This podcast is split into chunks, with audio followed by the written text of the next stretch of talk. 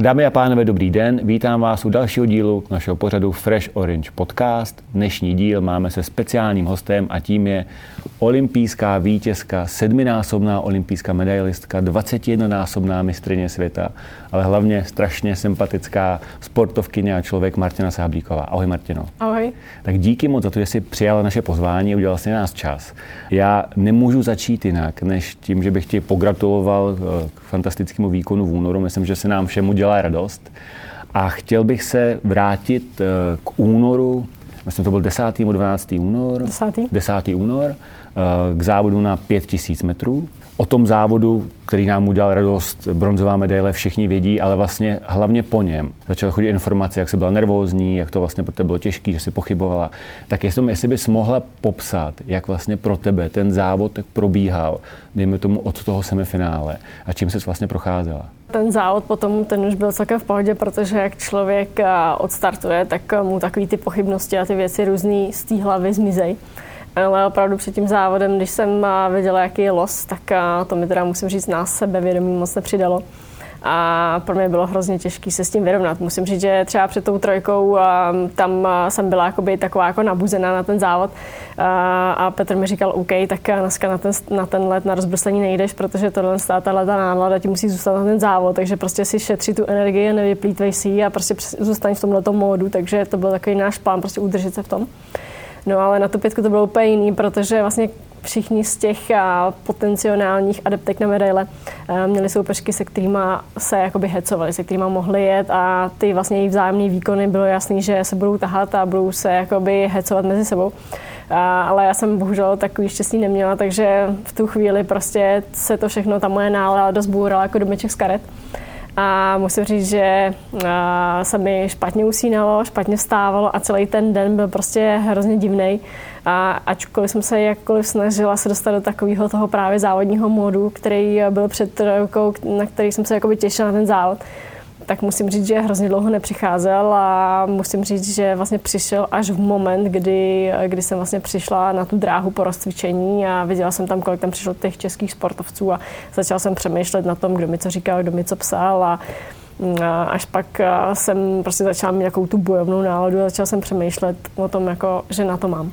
Tohle je něco, co je podle mě pro spoustu lidí uh, těžko představitelný, protože my tě známe vždycky v těch okamžicích, kdy vyhraješ, prostě spousta lidí vlastně bere téměř jako automatický, že Martina Sáblíková na zimních olympijských hrách rovná se medaile a musí to být strašně jako těžký pro tebe žít s tím tlakem, že vlastně jako se od tebe čeká a když nepřivezeš, tak téměř pro spoustu lidí je to jako překvapení. A pak vlastně přijde to, že ta příprava nebyla úplně ideální, bylo zranění, vlastně jako spoustu jako věcí nešlo tak, jak se představovala. Jakým způsobem vlastně ty se jako popí, pereš s tím tlakem nebo s těma nepříjemnýma situacemi k tomu, abys to dokázala přetavit v ten pozitivní výkon? Jak, co ti pomáhá, když prostě to nejde dobře? Víš, že prostě to není ideál, necítíš to v sobě, nemůžeš spát. Tak co je ten moment, který ti pomůže? Nebo rituál, nebo nějaká nějaká technika speciální, která ti pomůže se koncentrovat na ten závod a prostě dát tam ten stoprocentní výkon?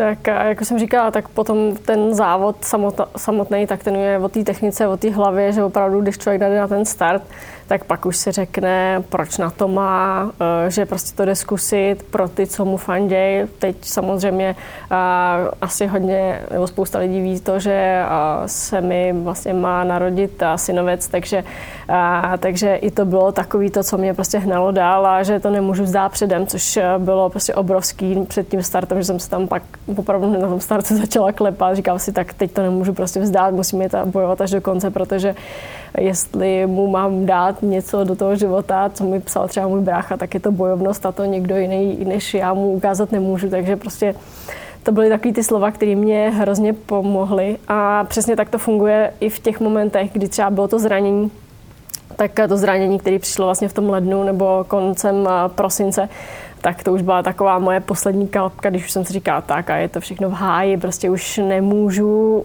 nic prostě dokázat, nemůžu tam startovat a prostě ta regenerace a rekonvalescence a všechno prostě bude probíhat úplně jinak. A prostě ty lidi, kteří jsou kolem mě, tak já jsem hrozně ráda, že jich je tolik, co mi prostě věří, i když mi to nejde a já opravdu jdu jakoby se svým podvědomím úplně na dně protože mít kolem sebe takovýhle lidi je hrozná vzácnost a jsem hrozně ráda, že v tom nikdy nejsem sama. Takže ten tým okolo tebe, ta širší rodina, nejbližší rodina, přátelé, je vlastně to, co ti dává tu dodatečnou motivaci, která dokáže třeba v tom závodě bylo to to, co ti teda pomohlo vyrovnat tu nevýhodu, kterou si získala díky relativně jako slabší soupeřce v té jízdě? Bylo to přesně tohleto? Je to asi tak, protože opravdu ta podpora, která se mi dostávala, to musím říct, že ta podpora před závodem poslední dobou je možná větší než ty uh, ovace pak po těch závodech a po, ty SMSky, protože ty lidi mi nějakým způsobem asi vracejí to, co já jsem jim dala za ty zážitky, tak mi to vracejí pak ještě před těma těžkýma závodama. Takže já jsem prostě úplně nadšená z toho, že takovýhle lidi kolem sebe mám, protože říkám, člověk nás, když má člověk nějaký problém, tak je hrozně rád, že v tom není sám a ty lidi mi prostě dokážou podržet. Za tu dobu, co jezdíš na úplně jako nejvyšší úrovni, tak uh, říkáš, že spoustu lidí podporuje. Nějak se změnilo to, jak tohle prožíváš? Je to, je to, je to v něčem jakoby jiný? Že prostě teď seš už jako vlastně někdo, od koho se to očekává. Tenkrát to bylo vlastně překvapení, že jako holka z Čech, žádná dráha, něco najednou prostě poráží jako největší světové hvězdy a teďka už vlastně seš ty ta světová hvězda. Bere se automaticky téměř, že vyhráváš nebo vozíš medaile. Jak, jak jako pro tebe je to vnímání ty, uh, těch situací jiný proti tomu třeba, kdyby se porovnala s tím s Vancouverem? Ten Vancouver to bylo takzvaně tenkrát poprvé, takže to bylo takový, že buď to dopadne, nebo to nedopadne. Samozřejmě to očekávání tam bylo ode mě i od lidí, ale právě tím, že ještě jsem to medaili neměla, tak to bylo úplně jiné, jak je to teď, protože teď člověk ví, co má na sobě, jaký břemeno si sebou v úvozovkách táhne a pak se postavit na ten start je strašně těžký. Ale právě to, že já o sobě pochybuju, tak ty druhý o mě nepochybují. Což samozřejmě na jednu stranu je hrozně hezký, já se toho strašně vážím. A na druhou stranu prostě bych jim dál chtěla dopřávat tu radost, kterou jsem jim dělala před těma 12 rokama. Takže opravdu tyhle ty chvíle jsou takový, jakože jsou to takový ty váhy, který člověk by měl mít vyrovnaný, protože jakmile začne o sobě pochybovat nebo obráceně, tak to není jako úplně ideální. Takže je opravdu kolikrát hodně těžký s tím bojovat. No, když skončila olympiáda, tak byly obrovské spekulace o tom, jestli Martina Sáblíková oznámí, že prostě to byla poslední olympiáda. A myslím, že tak stejně velkou radost jako ta bronzová medaile, tak udělala zpráva, že se rozhodla, že vlastně chceš pokračovat dál a že tam je ta vidina uh, Itálie a příštích olympijských her. A já jsem si vzpomněl vlastně vždycky na začátku si říkala ta kariéra, že tvůj velký vzor byla Klaudia Peštajnová. A jste byli jako kamarádky a vlastně že brala jako vzor. Teďka ji překonáš, protože budeš jezdit uh, díl než ona, nebo ne? Nebo ještě ona zůstává trošku virtuálně jako před tebou? Bude mít delší kariéru Klaudia nebo Martina? Uh, tak vzhledem k tomu, že je kolik je a ještě opravdu jsem neobdržela informace, že se loučí. tak bych řekla, že tuhle tu ženu opravdu nikdo nikdy nedostihne, protože to je Klaudia se dá prakticky porovnávat s naším Jardou Jágrem. Já říkám naším, protože samozřejmě to je srdcovka. A to jsou prostě sportovci, který, který prostě ten sport mají tak strašně rád, že bez něho nemůžou být a dávají mu ne 100, 110, ale možná ještě víc procent. A to jsou prostě legendy, kterým, ke kterým všichni zlížíme. A já jsem hrozně ráda, že jak Jardu můžu znát, tak trošku osobně a právě, že Klaudia je moje kámoška, takže opravdu být mezi těma těma osobnostma a prostě vidět, jak eh, pracují s tím sportem, se sebou, s těma dalšíma, který tam jsou, tak to je prostě úžasný. Tak my pevně všichni doufáme, že ta tvoje motivace, o které nemluvíš, je jezdit díl než Klaudia Peštajnová. A v tom případě to bude jako dobrá zpráva pro všechny. Teďka ještě zpátky eh, k, k tomu pocitu po olympiádě. Eh, vlastně ty jsi to říkala, že, ten, že o sobě pochybuješ, že vlastně ostatní ti věří, že to je to, co ti vlastně dává tu sílu. A teďka, kde bereš tu energii k tomu vlastně pokračovat dál? Protože ty by si řekla prostě už jako několikrát dávno v minulosti, tak jsi mohla odejít a prostě jako byla bys eh, bez pochyby prostě navždy zářící hvězdou. A musí být strašně jako těžký se prostě probouzet a najít tu motivaci k tomu prostě jít do toho tréninku, dávat tomu víc, vidět, tam jsou noví jako soupeřky. Jako kde v, v tobě ta motivace jako je a kde se berá, z čeho ji čerpáš? Tak já bych asi začala u toho, že opravdu jsem přemýšlela o tím, jestli um, mám pokračovat nebo nemám. Už jenom kvůli tomu, že opravdu zase tahle sezona nebyla ideální. Měla jsem tam spoustu problémů, pak ještě přišlo zranění. A chtěla jsem vlastně tu uh, sezonu nedojet, když to tak řeknu, a zabolit to po olympiádě a už eh, se opravdu soustředit na to, co bude, jak bude. Ale pak přišla ta informace, že vlastně budou diváci v Hamaru a v Herenvenu a že v Herenvenu bude vyprodáno. Tak jsem říkala, hele, tak já, jestliže by to mělo být naposled, tak já si chci ještě užít tu atmosféru. Chci prostě závodit v tom plným Tialfu v Norsku, kde to mám hrozně ráda, protože jako končit někde, kde opravdu ty lidi a ty fanoušky za sebou člověk nemá. Samozřejmě to je i, prostě ty fanoušci vám dají neuvěřitelnou energii a hlavně ten závod pak prostě probíhá i před tím závodem, všechno ve vás probíhá úplně jinak. Já jsem hrozně ráda, že jsem se rozhodla tam jet, protože to mi to moje rozhodování hodně usnadnilo. Protože já jsem samozřejmě avizovala dopředu, že nemám žádné ambice, že tam jedu prostě užít si to, že to mám ráda, ten sport s těma divákama, to okolí a všechno, co je kolem. A jsem hrozně ráda, že se mi udrželo, nebo podařilo udržet tuhle tu náladu, protože ty diváci byli fantastický. A to, co jsem prožívala s těma lidma, to bylo neskutečné. A já jsem hrozně ráda, že jsem mohla být, protože v tu chvíli jsem si uvědomila, že já bez toho ještě být nemůžu. Krásně, že dodatečně děkujeme eh, všem divákům Herenvenu za to, že pomohli tenhle pocit eh, a tu kariéru prodloužit dál. Eh, já, jestli můžu se teďka dostat k věcem, vlastně všichni, který souvisí třeba s tím, co děláš, když vlastně nejsou závody, kdy na tebe všichni koukají, tak Martina Sáblíková a je běžný den. Všichni tě vlastně známe z televize, z okamžiku, kdy prostě po nějakém úspěchu, nebo když se chystáš na závod. A kdyby řekl, jaký vypadá, jaká je tvoje jako eh, typická nálada během dne, prostě, když trénuješ, jako je to, máš v sobě klid, radost, nebo pochybuješ, prostě, jestli to stačilo, a když z toho tréninku říkáš si, jako měla bych ještě, nebo jsi spokojená s tím. Jak vlastně vypadá tvý prožívání těch běžných eh, dní, kterými nevidíme a který vlastně jsou před tím vším, co potom všichni oslavujeme? Tak já si myslím, že je to úplně stejně jako u všech, eh, ať už se to týká sportovce nebo nesportujících lidí v práci. Jsou dobrý dny a jsou špatný dny. Dobrý dny jsou ty, co prostě v tréninku se vám daří, nabývá vás to energii a tím, že chcete jít dál a nic vás nebolí a jedete se třeba osobák na nějaký úseky nebo něco, máte z toho dobrý pocit. To jsou ty dny, které si říkám, jo, tak teď prostě můžu eh, pomalu, já nevím, vyšplhat na Mount Everest a nic mi to neudělá. A pak jsou takový ty druhý dny, kdy člověk vstane, nic se mu nechce, na v tréninku se mu nedaří, um, prostě ať už je to tepově, laktátově, je to prostě špatně, všechno vás bolí a teď si říkáte, a proč bych to ještě měl dělat? Takže to jsou takové ty věci, takové ty dny, kdy uh, prostě to člověk zase prožívá úplně jinak. Já si myslím, že to máme úplně všichni, ale uh, pak se zase vrátím k tomu, že ať už my trénujeme sami, tak je to týmový sport a já jsem hrozně moc ráda, že nemusím trénovat sama, že mám kolem sebe lidi, skupinu, která trénuje. A jak se vždycky říká, tak sdílená radost je lepší než radost, kterou prostě prožíváte sám. A přesně tak je to i s bolestí. Takže ten kolektiv je strašně důležitý a myslím si, že je to to samé pro nás, pro sportovce, jak eh, pro pracující lidi. Já myslím, že nás poslouchá řada obchodních eh, partnerů, který vlastně něco podobného ve své práci dělají, že spoustu aktivit dělají spolu, protože to líp zvládají. V tom sportu vlastně dneska je spousta aplikací, kde jsou prostě virtuální trenéři a podobně.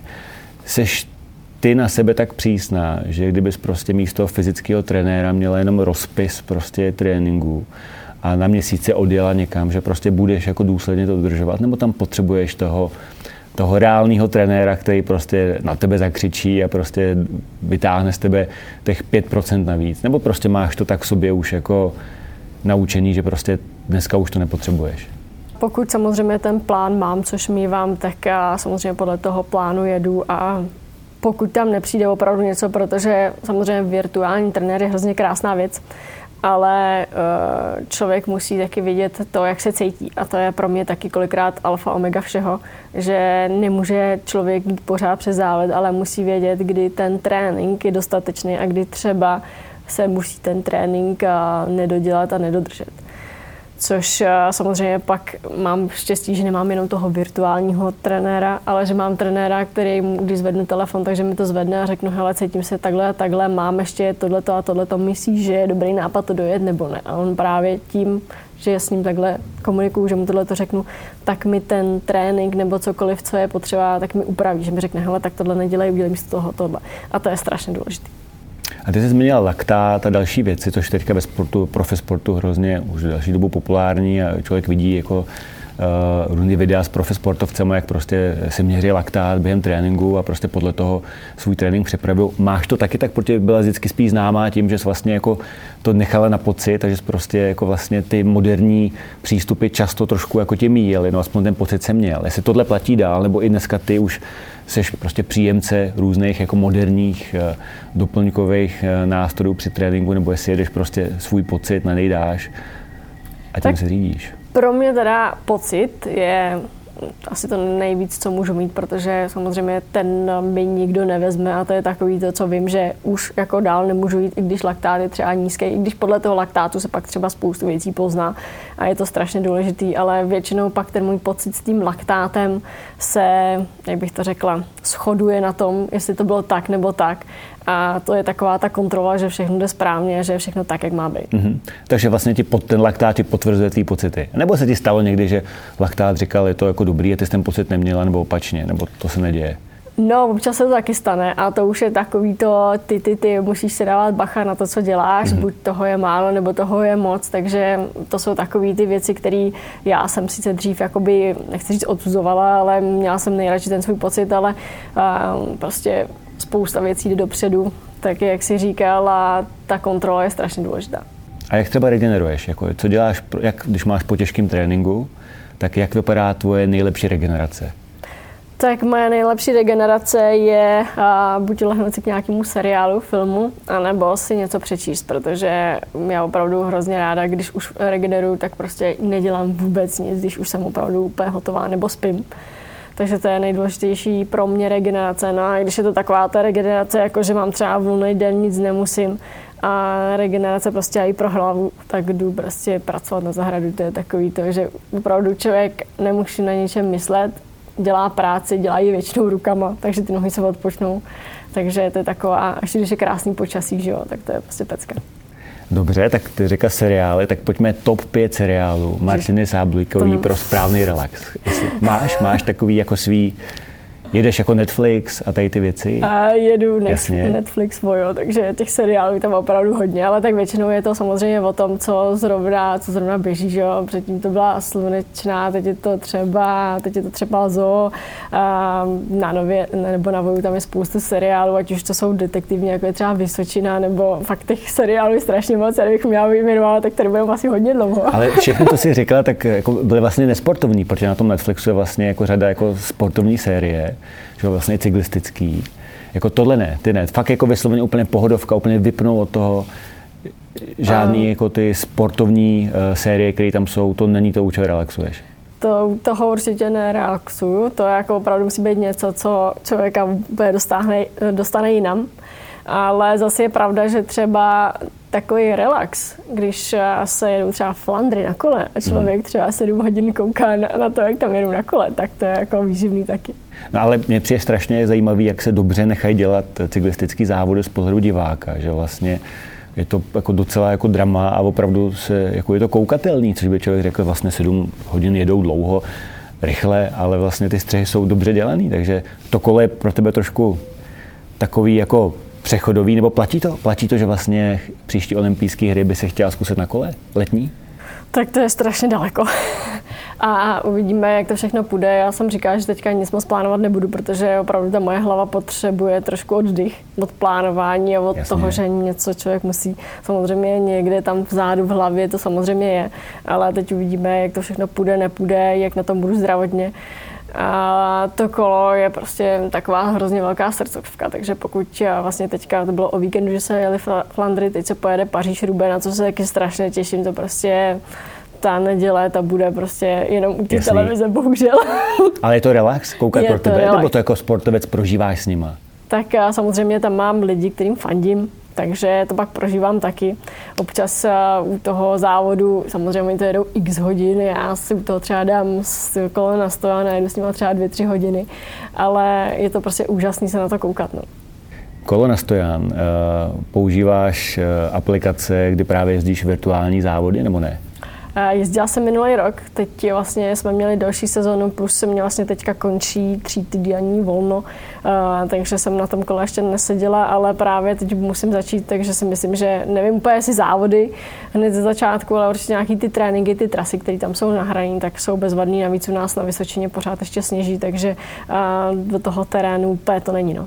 Takže na Vysočině v, v obyváku můžeš jezdit virtuálně Vysočinu v létě a je to v pohodě. Mm, přesně tak. A mě tam zavělo ještě to zahradničení. Tak jaký největší zahradnický úspěch máš teďka? Nebo co ti udělá největší radost na zahradě? Když je hezky posekaná, nebo tam něco pěstuješ a prostě máš rejčata Martiny Sáblíkový, nebo něco podobného? Máš to, jako máš to až takhle, jakože Eh, tak eh, musím říct, že teďka jsem eh, ty dny, co byly krásně, tak jsem trávila na zahradě tím, že jsem vytrhávala plevel, takže to bylo opravdu geniální. Pak jsem si namohla tady ty šlachy, takže jsem si nemohla otevřít ani pití.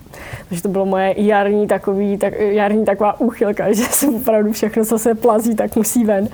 A teď se strašně těším na to, jak budu dělat skalku na zahradě, takže doufám, že se to počasí umoudří a že ty kytičky tam porostou. A když takhle pracuješ manuálně, přemýšlíš u toho nad závodama, nějakým způsobem zpětně si promítáš, co se udělala, nebo to fakt úplně vypneš a jenom, jenom prostě ta skalka nebo jen ta zahrada? Uh, tak je to jen ta skalka zahrada, právě to je takový úžasný relax eh, celý té hlavy a opravdu si připadám, jak eh, z té písničky sousedovic Toníček nemá žádný koníček a hrabe se tam v tom záhoně, záhoně, takže to je přesně teďka taková ta moje, nechci říct rutina, ale takový ten relax, který opravdu potřebuju a tam se cítím jako úplně super. Takže příští revival receptářiny na neděli možná bude s hlavním moderátorem Martinou Sáblíkovou. To asi ne. No, uvidíme, k čemu dojde. A já jestli můžu ještě, když se vrátíme k tomu eh, způsobu relaxu, tak vlastně třeba strava. Jo? Jak pro tebe je důležitá strava? Protože si říká, že v profisportu je to strašně důležitý, že vlastně uh, vyvážená strava, jako každý profík si to hlídá. V minulosti si říkala, že vlastně pro tebe, vzhledem k tomu, jako máš velkou zátěž, tak ta strava zas tak jako to moc neřešíš. Tak jestli tohle se mění, nebo jestli platí pořád, jestli máš nějaký oblíbenou restauraci nebo oblíbené jídlo, pro mě dřív bylo opravdu to, že jsem mohla jíst, co jsem chtěla a platí to prakticky pořád. Ale po letošní sezóně, co se mi stalo vlastně v listopadu, tak mě takzvaně došlo. Chyběly mě, hodně si chyběly cukry, takže jsem tu stravu poprvé za svou kariéru, za svůj jakoby, život musela změnit. A musela jsem si to jídlo hlídat, ale ne tím, že bych měla jíst jinak, ale musela jsem jíst víc. No tak. To je vysněná zpráva pro spoustu lidí. No to sice jo, ale pak když máte sníst, já nevím, k obědu třeba 300 gramů špaget nebo 400, tak je to jako fakt jako hodně velká porce. Takže to jsem neznala a musela jsem jakoby nějakým způsobem to, co jsem vyčerpala, tak dojíst. Takže to bylo, musím říct, celkem náročný pro mě. Tohle to jako hlídat si ty karbohydraty a sacharidy, kterých příjem prostě jsem musela mít daleko víc. Takže to bylo, musím říct, ta, takový zvláštní, tak bylo takový zvláštní období teďka v tom jídelníčku a ve všem. No, takže. No a jestli teda můžu oblíbená kuchyně, tak eh, z toho, co jste teďka řekla o špagetách, bych čekal, že to italská není. To italská je. Je to italská, tak to je skvělý. tak je, ale opravdu říkám, ty porce, které jsem prostě musela sníst, tak, eh, nebo měla jsem sníst, tak eh, byly opravdu veliký, na který jsem nebyla zvyklá. Což paradoxně jsem si říkala, tak výborně, já tohle to všechno teď sním a budu mít 10 kg navíc. Toho jsem se strašně bála a on se stal úplně pravý opak.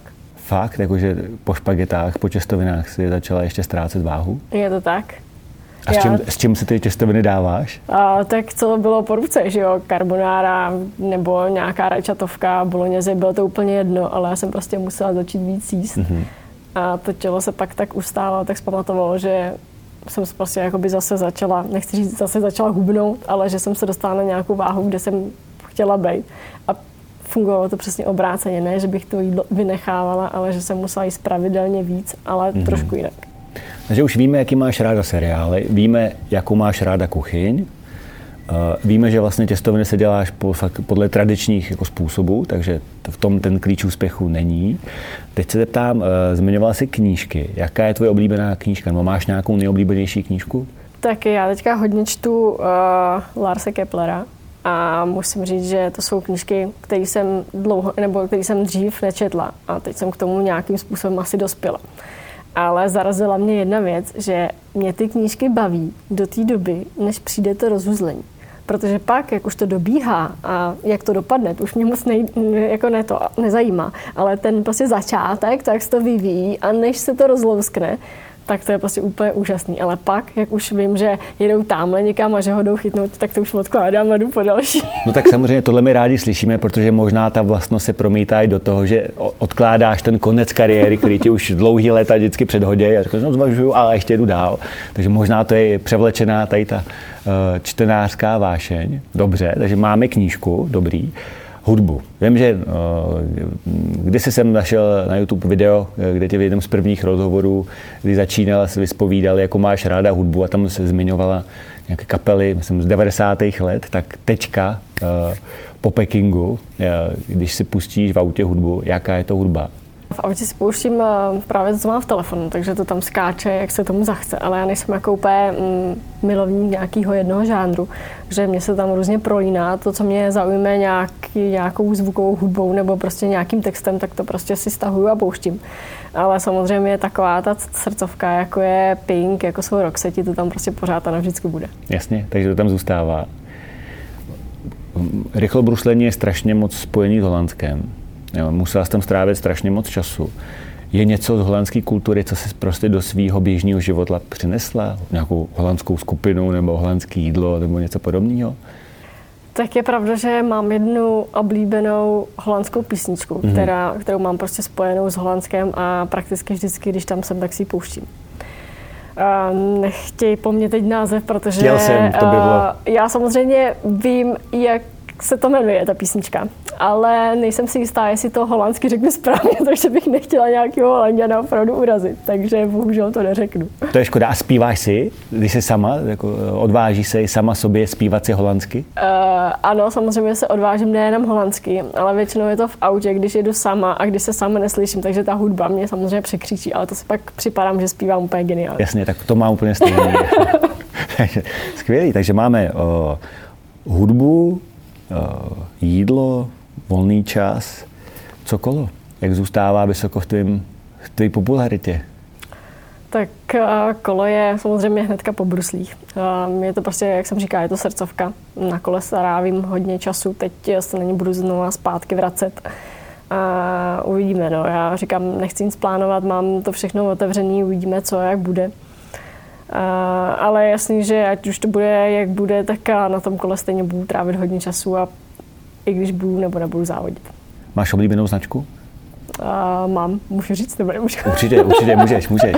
Specialized. Specialized. A je, jako, cítíš ten velký rozdíl, když si vezmeš fakt nějaký jako špičkový kolo, jako, že je to hodně velký posun proti nějakému, dejme tomu, jako kvalitnímu, dobrýmu a pak úplně těm špičkovým, který ty vlastně jako v tréninku používáš. Cítíš to jako na rychlosti, je to hodně, je ten technický pozitivní jako doping eh, hodně cítit? Je to hodně znát. Eh, když si vezmu ty kola, na kterých jsem začínala, ať už to bylo třeba 10 let zpátky, tak eh, to se vůbec nedá srovnávat ty materiály, ty kola a jak to jede z kopce, jak to drží v zatáčkách, i když já nejsem jako nějaký extra sjezdař, tak i já to poznám. A říkám, jsem hrozně ráda, že za, ať už za tuhle značku, protože prostě jak to kolo jsem měla oblíbený ještě předtím, než jsem začala jezdit na kole, takže já jsem hrozně ráda, že jako můžu říct, nechci říct, že je to moje značka, mm-hmm. ale že je tak blízko mě. Hezký, hezký. Mimochodem, ty jsi někde zmínila, že ti skončil výrobce tvých oblíbených nožů na bruslích. To by mě zajímalo, protože eh, v nějakém rozhovoru si zmiňovala, že vlastně ta bota, ta brusle je jako strašně jako důležitá pro tebe a že, že to jako není věc, která se prostě vezme, a nevím, jako máš velikost nohy, 39, eh, další 39 jedu, že prostě ta každá brusle je unikát. A čekal bych, že ty nože jsou hodně zásadní věc. Tak jak vlastně ta změna eh, dodavatele, co to jako pro tebe znamená, možná pro lajka, který, protože rychlobruslení jako asi v Čechách dobře zná málo kdo, co prostě znamená jako informace, že mý, můj výrobce mých nožů jako skončil a teďka si musím brát jako jiný. Jak se to ovlivní? Jako jinak se na nich odrážíš? Nebo jako v čem je ten rozdíl? No, tak eh, tohle tu otázku si kladu já celou dobu a budu muset na to přijít, až ty nový bros, eh, nože dostanu. Protože já vlastně jsem, teď nevím, jestli už 2006 na olympiádě, ale 2007, na mistrovství světa už jsem vlastně jela na Maplech, takže vlastně celou dobu, já nevím, je to nějakých 15-16 let, vlastně jsem jel, jezdila jedny nože což i jako je barvu, systém, úplně všechno. Takže teďka pro mě jako, co je na tom jiný, já nevím, protože já jsem opravdu zůstávala věrna tomu materiálu, mm-hmm. který mhm. jsem měla. A jsem člověk, který ten materiál hrozně nerad mění. Mm-hmm. Takže já teďka půjdu do neznáma, ale zase na druhou stranu si říkám, že spoustu uh, bruslařů, který uh, vlastně, protože Maple vlastně skončil, myslím, dva roky zpátky, mm-hmm ale já jsem měla v zásobě ještě dvoje nože, takže jsem si mohla dovolit a vlastně vydržet až do téhle olympiády. Ale ostatní prostě přišli na jiný nože, ať už to byly vikingy nebo cokoliv jiného. A já teďka se budu muset prostě prakticky rozhodnout a vyzkoušet jiný nože, které mě budou, budou sedět. Takže jsem na to sama zvědavá. Ale musím teda říct, že v momentě, kdy jsem vlastně oznámila, že mi konči, skončil vlastně partner na nože, kde vlastně budu muset si zvolit nějakého jiného.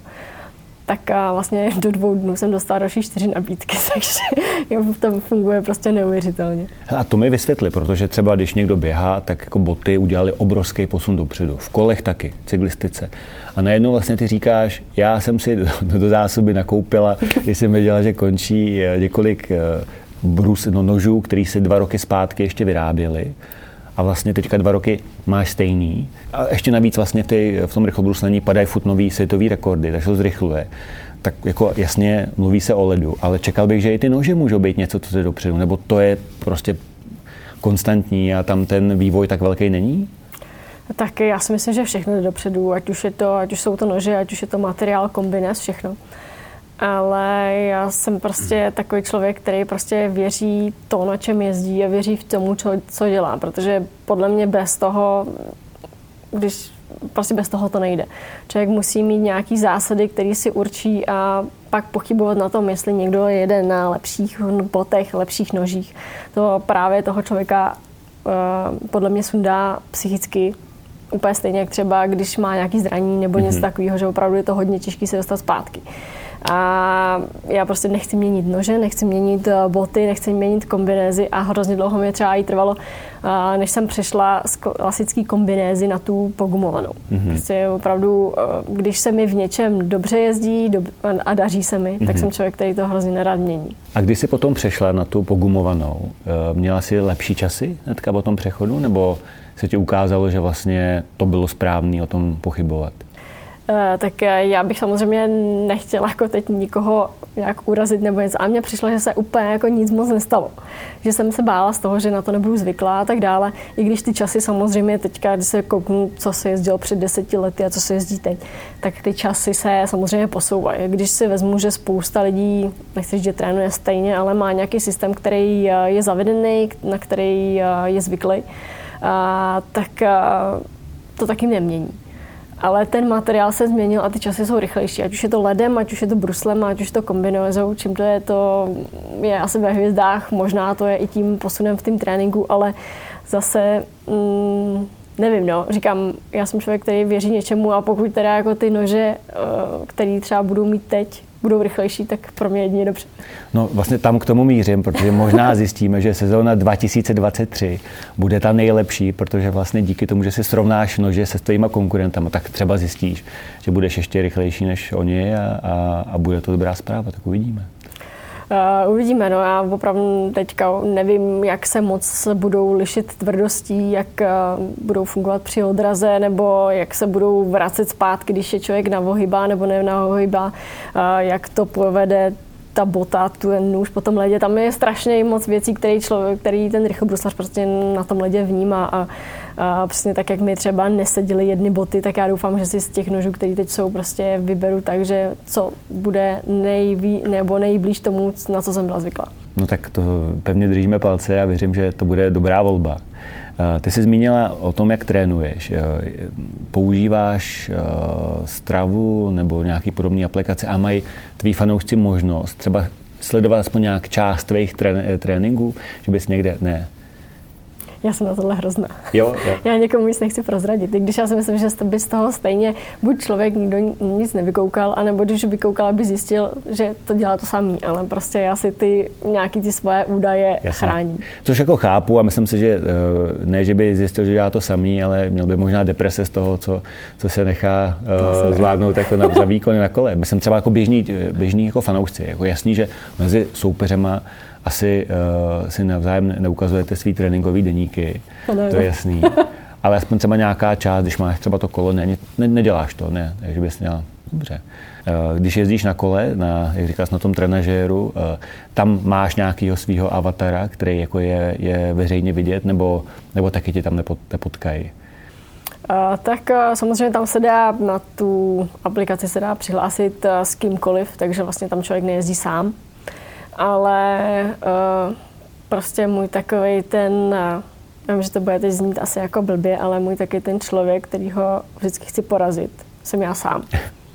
Takže tím pádem uh, sice ta, ty všichni lidi, kteří tam jsou, je hrozně hezký, ale já pak samozřejmě, když dojedu, tak jezdím třeba občas jdu stejné trasy, mám tam nějaký čas, mám tam nějaký vaty a tak dále, tak dále prostě s kým, když já jedu nějaký úseky nebo něco se porovnávám, tak jsem to jedině já sama se sebou, protože vím, že ten výkon můj potom, ať už na tom kole nebo na těch bruslích, musím podávat já, pak jak jedou ty ostatní, jestli se jede v balíku třeba nebo eh, na, na bruslích, eh, je to prostě to samé, jede tam vždycky člověk sám za sebe.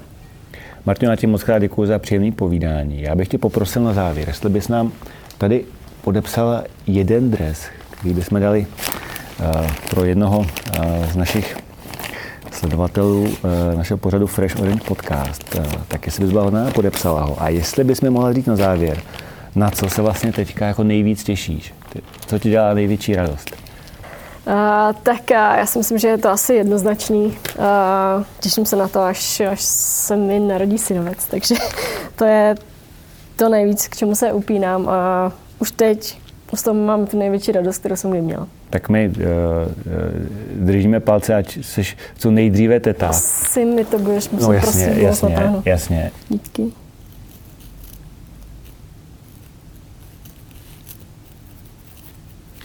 Vlastně synovec je jeden z těch, kterýmu vděčíme za tu extra motivaci, která v Pekingu zafungovala a přinesla nám bronzovou medaili. Takže je to jeden z prvních fanoušků, který bohatě podporoval, aniž byl ještě na, na světě. takže to je skvělý. Eh, povedeš ho ke sportu? Budeš teta, která těší se, na co se těšíš? Budeš, budeš tak jako jen tak v klidu jako jezdit eh, po Vysočině v klidu s kočárkem po lese, nebo se prostě těšíš na to, že si vezmeš kolo, za to si zapojíš čeriota a prostě odpoledne s tetou projedeš 60 km po Vysočině? A, tak to asi ne, já budu asi volit tu klasickou formu toho kočárku budu hrozně ráda, když budu co nejvíc moc vidět, jak roste a jak se vyvíjí a tak dále pak prakticky je mi jedno, co bude dělat. Když bude sportovat, samozřejmě budu ráda, ale pro mě bude nej, asi to nejdůležitější, aby byl zdravý a šťastný a pak už všechno ostatní přijde samo. Přesně tak. Martino, moc krát děkuji za čas, který jsi udělala, že jsi k nám přišla. E, myslím, že za všechny posluchače a diváky bych chtěl poděkovat za spoustu nádherných momentů, které jsme díky tobě prožili Děkuji. a držím palce, ať, e, ať ten tvůj souboj s tebou ti dělá co nejdíl radost a pak ať si tady jednou třeba za 30 let řekneme, že ta Klaudia už konečně skončila a že, a že, že budeš prostě, že to dokázala se jí porazit i tady v tom vašem jako virtuálním závodě. Držím ti moc palce a těším se na setkání někdy jindy. Děkujeme divákům za čas, který si udělali a těšíme se u dalšího pořadu Fresh Orange Podcast. Naschledanou. Já taky děkuji za pozvání a mějte se. Naschledanou. thank you